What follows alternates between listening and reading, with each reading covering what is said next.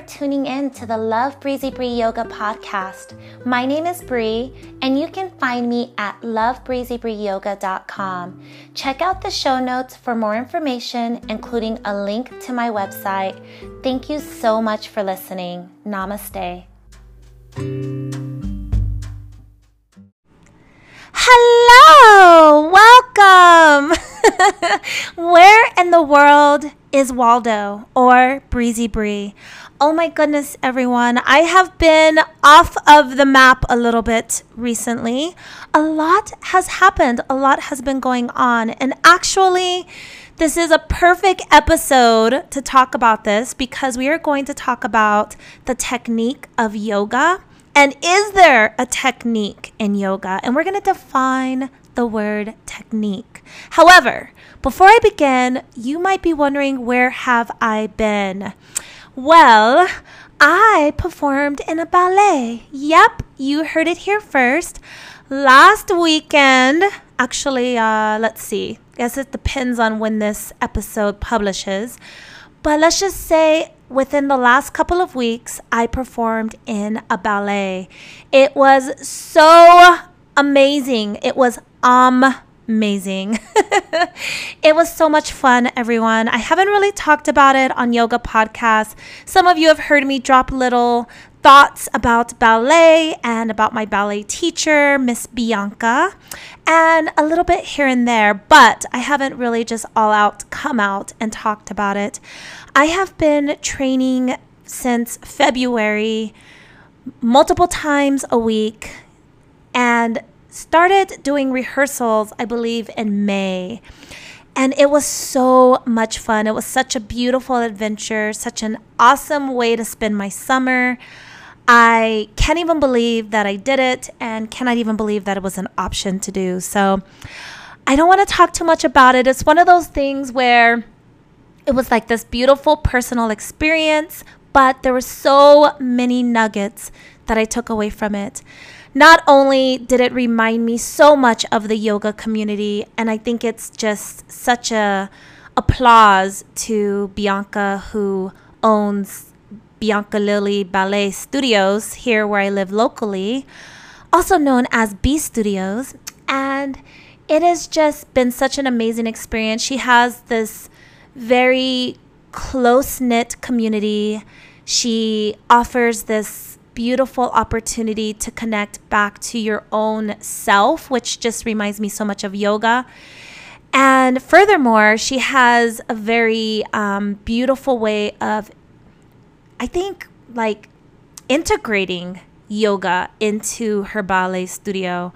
I don't know if it's because she's a vegan or if it's because she's, you know, into animal rights, and she shares a lot of those philosophies with what we do in our philosophy of yoga, especially when we think about the eight limbs of yoga, or if she has that spiritual practice, you know, that awareness and that philosophy. But guess what? We're going to be able to ask her all of this pretty soon here, right here on Yoga Podcast. So stay tuned for that in the future. She's actually going to come on, hopefully for multiple episodes in a series where we're going to break down plant-based nutrition, veganism, that political side of veganism, that philosophical side of veganism, animal rights, and why all of this is important to her, and also her journey to get to this place where she's created such a beautiful community and studio that definitely parallels, if not mirrors, what us yogis like to think of when we're practicing. Also, pretty soon I will be teaching yoga at her studio, which is really awesome for me because I get to teach yoga in a dance studio. And I've started off my yoga career actually teaching dance in a yoga studio. Now, my variation of dance and Bianca's variation of dance is not quite the same.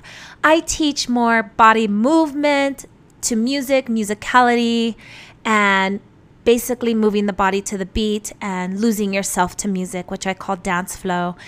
Um, I have such a big history in samba dance and salsa dance and Also, um, teaching Zumba. You know, I like to consider myself like a pioneer in the Zumba space, um, especially where I live. That was my thing.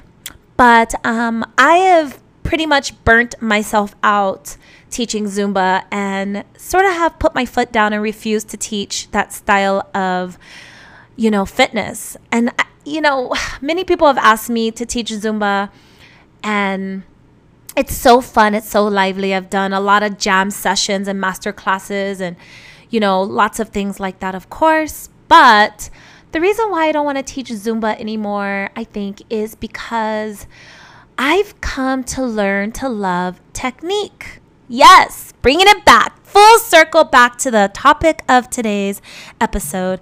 So anyway, um, before I move forward and we talk about yoga specifically, I do want to just let you know that Bianca will be on the podcast at some point in hopefully the near future.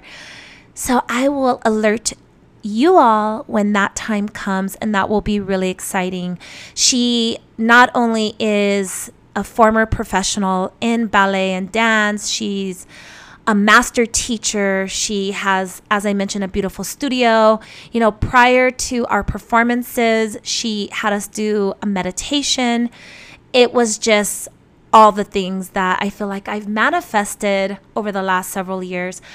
Um, some of you know, and many of you don't, that I went through some pretty traumatic experiences in my personal life several years ago and recreated some of that in my life again a few years ago.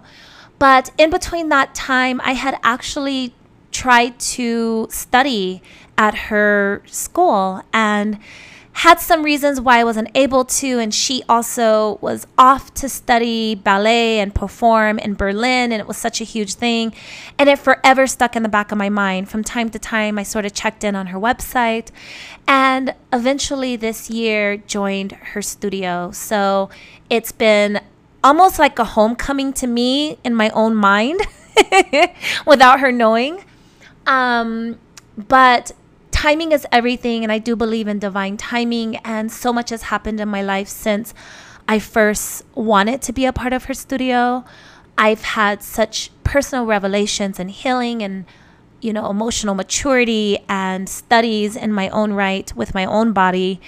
And also I've just learned to appreciate being in the moment. And I think from the time that I wanted to do, wanted to be a part of her studio and study under her, to the time that I started is like two different humans within myself. And I'm so grateful and honored that the timing was just right for me now. Although I'm sure it would have been right in its own way at the time, because she specializes in so many more things other than dance. You know, she is a nutritionist, she is a healer in her own right, and she is a person who's very perceptive of others. Um, She's like a big sister. She's, you know, she's a master of what she does, of her craft, and of herself as a human. So, yeah, I have tried to have other guests on yoga podcasts. There are actually a few people who I would love to still have on the podcast. I've had some bad experiences trying to line up guests that kind of made me want to just focus on the task at hand, but I think it's time. Um, also, Michelle, the owner of My Vinyasa Practice out of Austin, Texas, and who also runs a most successful international yoga school that I happen to have had the pleasure of attending, as well as being a teacher mentor and being able to do online videos, the business of yoga, and many more for her studios. Um, and who is a part of their yoga therapy module program now. I really want to have Michelle on yoga podcasts in the future, and that is super important to me as well. So there are some really masters that I think have just started to come to the surface and remind me of why I haven't had people on my podcast to interview or just collaborate with in the past. And that I'm really excited to do so in the future, especially entering into the fifth year of yoga podcasts in twenty twenty-three. So all all is coming, all is coming. So let's talk about technique and why this is a perfect segue from talking about ballet. Ballet is, you know, undoubtedly one of those, you know, very technical practices, foundational practices. I like to make the parallel in the yoga space with, you know, set-theory programs like, or disciplines like Ashtanga, right? Um, even Kundalini yoga, just, you know, yoga disciplines that require much more thought process versus, you know, in the Western space of yoga today, we want a lot of acceptance, which I think is beautiful, which in a way, adult ballet with what and how Bianca teaches reminds me a lot of how we teach yoga today. It's more about bringing your body to the practice, your mind to the practice, your spiritual beliefs and practices, your philosophical beliefs and practices, and yoga will meet you there, right? However, yoga didn't always start that way. I mean, it was really for very lanky teenage boys that can put their bodies in lots of different shapes, very acrobatic and pretzel-y and bendy and flexible, right? Um, and it has manifested itself into this Western place to where it's about true acceptance and really, I think, aligning itself with the true intention and philosophy of yoga.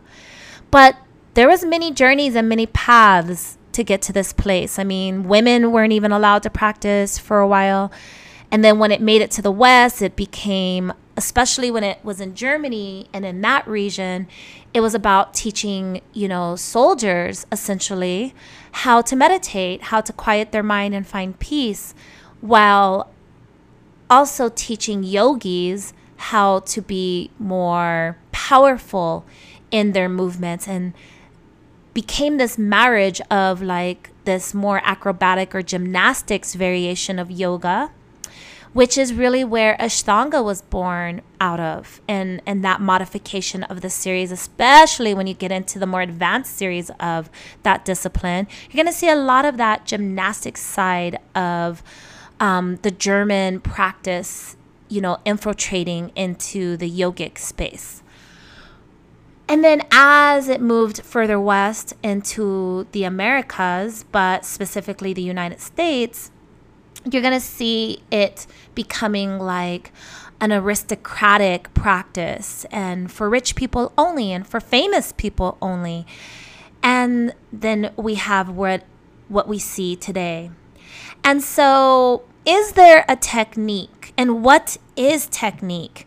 And as I tried to segue it from my ballet talk, my ballet speak, really, when you think about ballet, it is the foundation. Now, some people refer to ballet as brutal, right?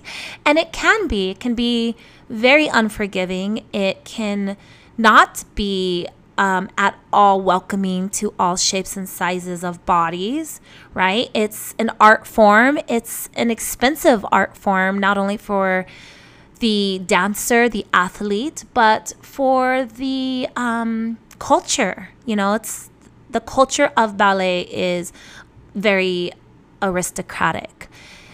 So you can see some very, I'm trying to make some very general connections here um, in order to prove my point a little bit, right?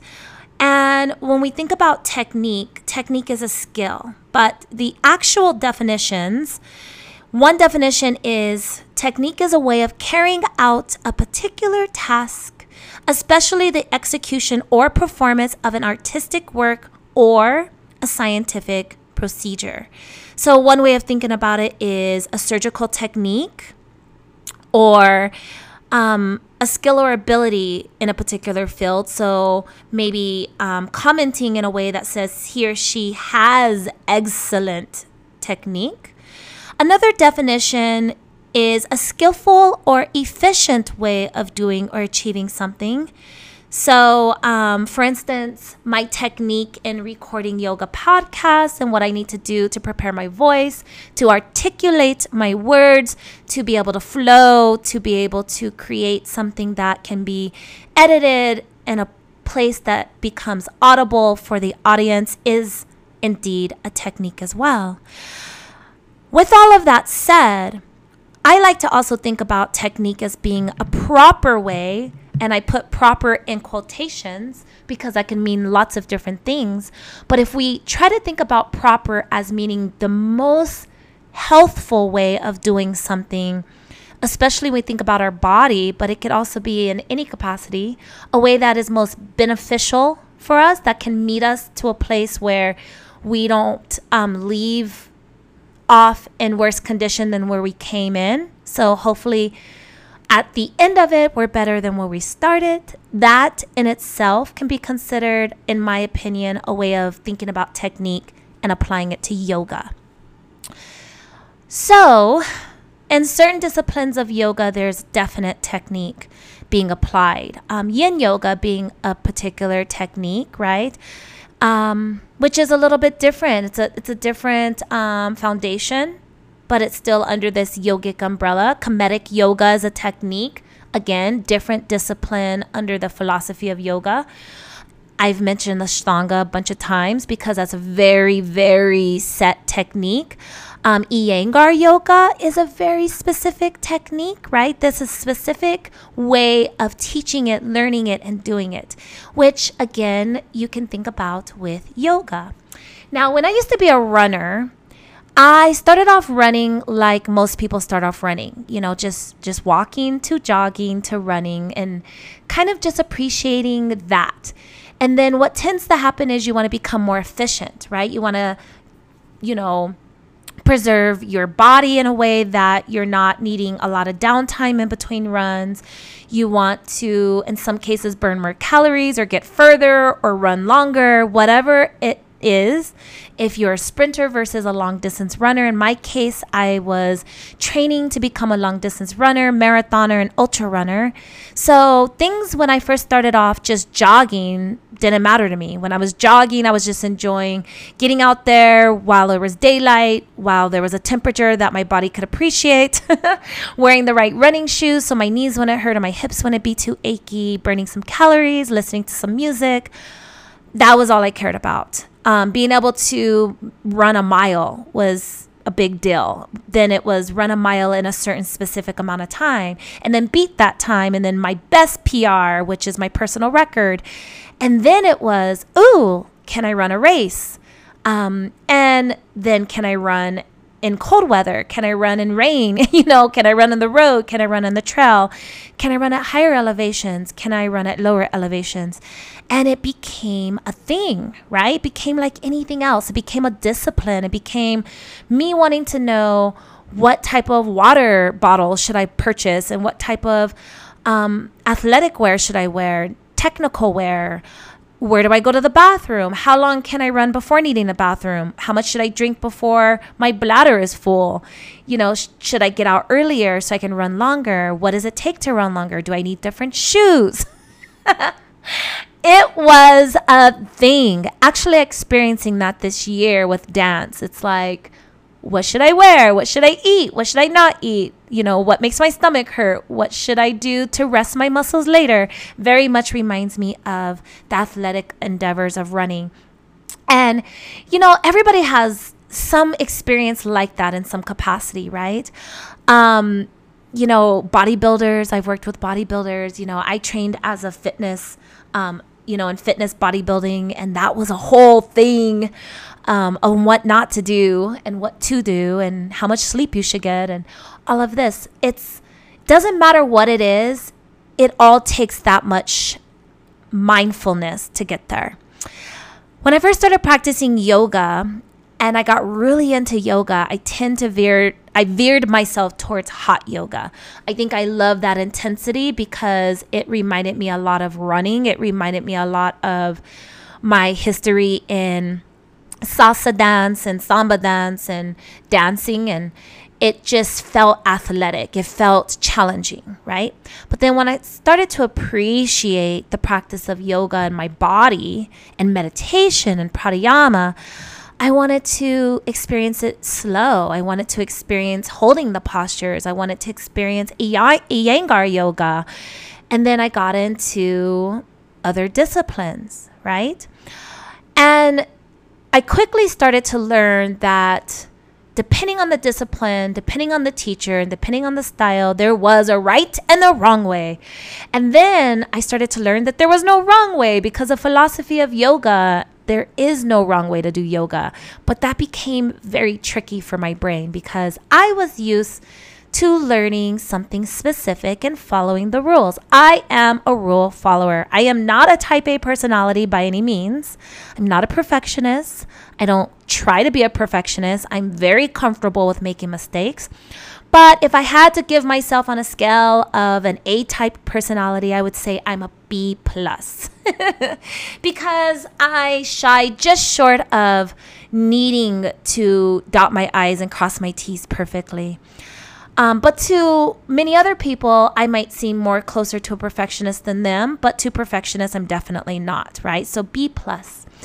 And in being a B plus personality type, I like to follow the rules. I like to know what I'm supposed to be doing. I like to understand and comprehend the quote unquote right way and wrong way of doing things. But I also am very comfortable with improv- improvising and doing what's best for my body. I'm very confident in dialing things down or taking things up if my body allows me to. So what I've come to realize over the years in studying yoga and teaching yoga and practicing yoga for my own body and working with lots of different bodies.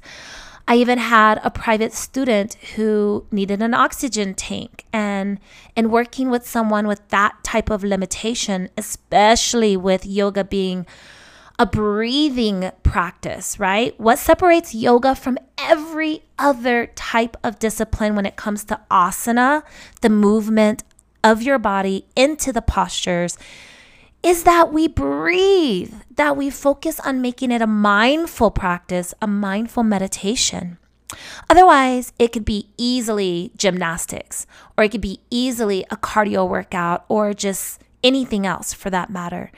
That's what I like to think what separates a handstand in yoga versus a handstand in gymnastics. And mind you, I've taught gymnastics, I've taught all-star cheerleaders, and they all do handstands, right? And I've also taught hand, handstands in yoga workshops, and I teach both ways, both techniques, completely different. If anything, I teach I used to teach my gymnasts how to do it in a more yogic fashion, right? Which is breathing in and out and through the posture. But I also appreciated the need to teach gymnasts and all-star cheerleaders that they needed to just hit it and they needed to get there. And sometimes that required holding their breath a little bit to snap it at the end and come out of it, right? So there is a philosophy to understanding the skill set of something and the technique of that something and the foundation of it, but also being able to apply it to your body. And in yoga, that's exactly what we're doing. When we're setting up, let's say Warrior Two, right? And in Warrior Two, if you recall, just for, for the audience who might not be super familiar, Warrior Two is that really powerful pose that's really recognizable, probably one of the most recognizable postures in yoga other than downward facing dog. If you see Warrior Two, you probably recognize it as a yoga pose, but it is a martial arts pose as well. And it is that beautiful posture where our hands are lengthened Um, on either ends of our mat linear-wise. Our head is facing toward the front hand, and the back hand is floating up, and they're both in equal alignment from fingertip to fingertip, ideally, right? Fingers spread or connected together. And then your front leg, let's just say it's your right leg, right hand is facing the front, and your eyes are following. And your left leg is parallel to the back of your mat, so in that ninety-degree space. Front toes are pointed forward, back toes are pointed sideways. And your hips are pointed sideways towards the back toes, not pointed forward toward the front knee, right? So that's the main difference from Warrior One to Warrior Two. Your hips are not pointing toward the front, and your foot is ninety degree, not forty-five degree from Warrior One to Warrior Two. Okay, just, just a quick little thought process there. Now the Best technique here is that your front knee is over that ankle toward the front toe, right? You're sinking into the hips with that front bent knee. And then the back of you is lengthened, that back leg is lengthened, and you're edging that back foot ninety degrees toward the mat, right? So your weight is edging into that back of your foot or that side of your foot, the edge of your foot. And as you sink through your hips, or even if you're not sinking through your hips, you're high up on that front leg, that front quadricep, either way, you're still able to have that knee over the, the ankle. So that's a, that's a technique. That's a safety precaution. Now, when you look down, that front heel is either going to be lined up with your back heel or the ball of your foot, the middle of your foot, whichever is best for your body there. That again is a technique, but for safety. Now, when the technique changes for more skill, that will start to be where your drishti is, off the tip of your front finger perhaps, your shoulders down and out of your ears, your heart lifted, your belly engaged, your tail coming down toward the earth but not tucked, but not sticking out like a duck, and then deciding on what you want it to do with your leg or hips. That would all become a part of that particular technique for that pose. But the skill part of it comes from the breath work, right? So being able to hold that posture, keep your eyes on your drishti, keep your focus in the present, becoming meditative and practicing your pranayama practice, your breath work.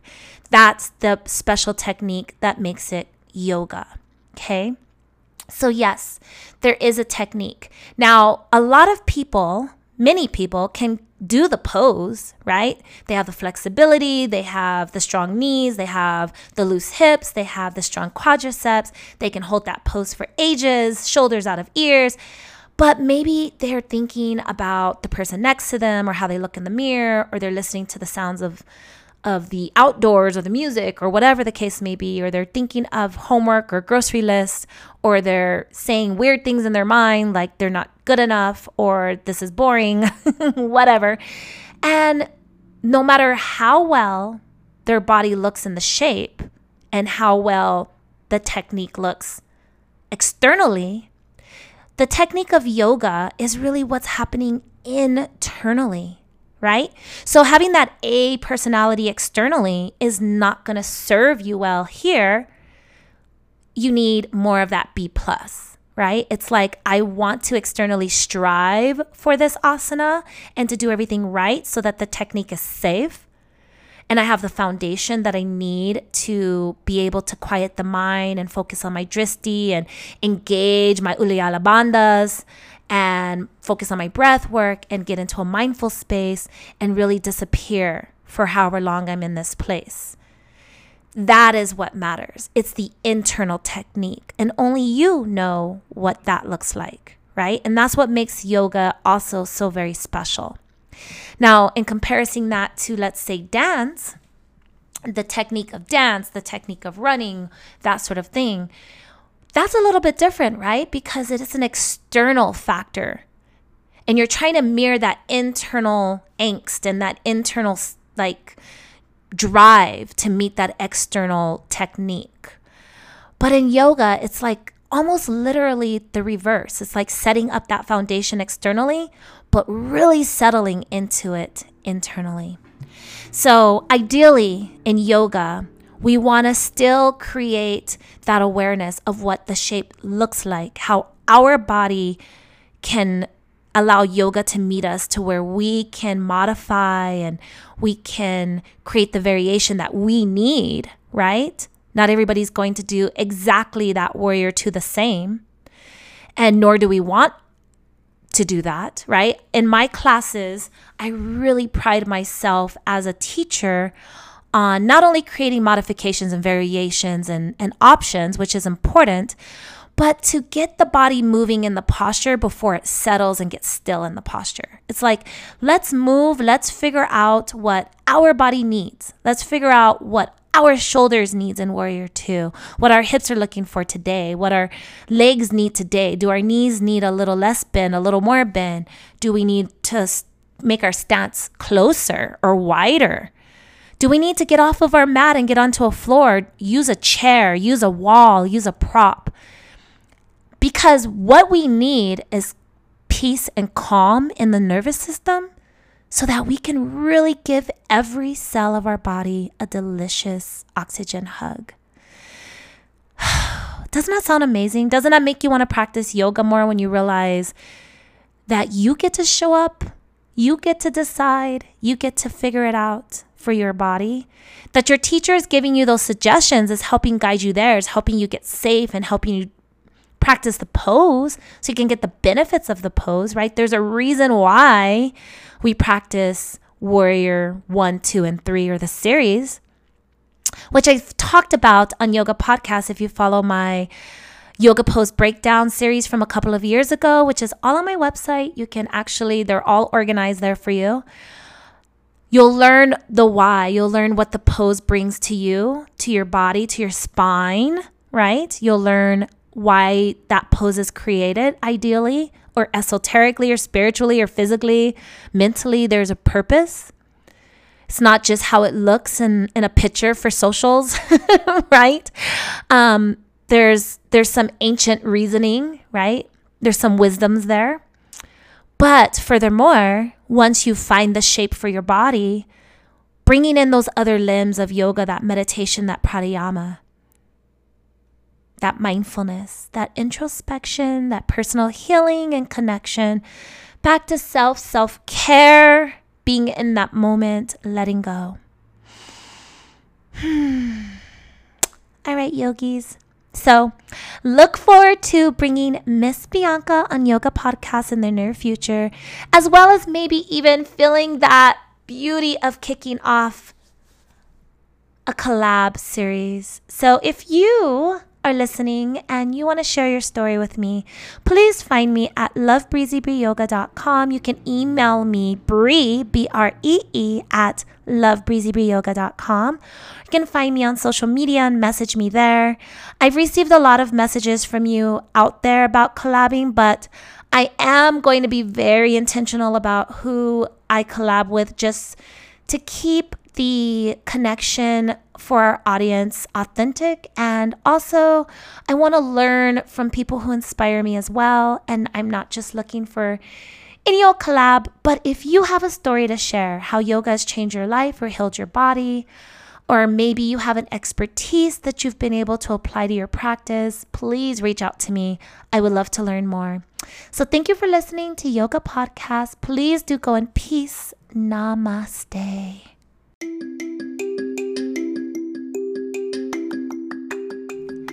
It's me, Breezy Bree, and you just finished listening to a brand new episode of Yoga Podcast.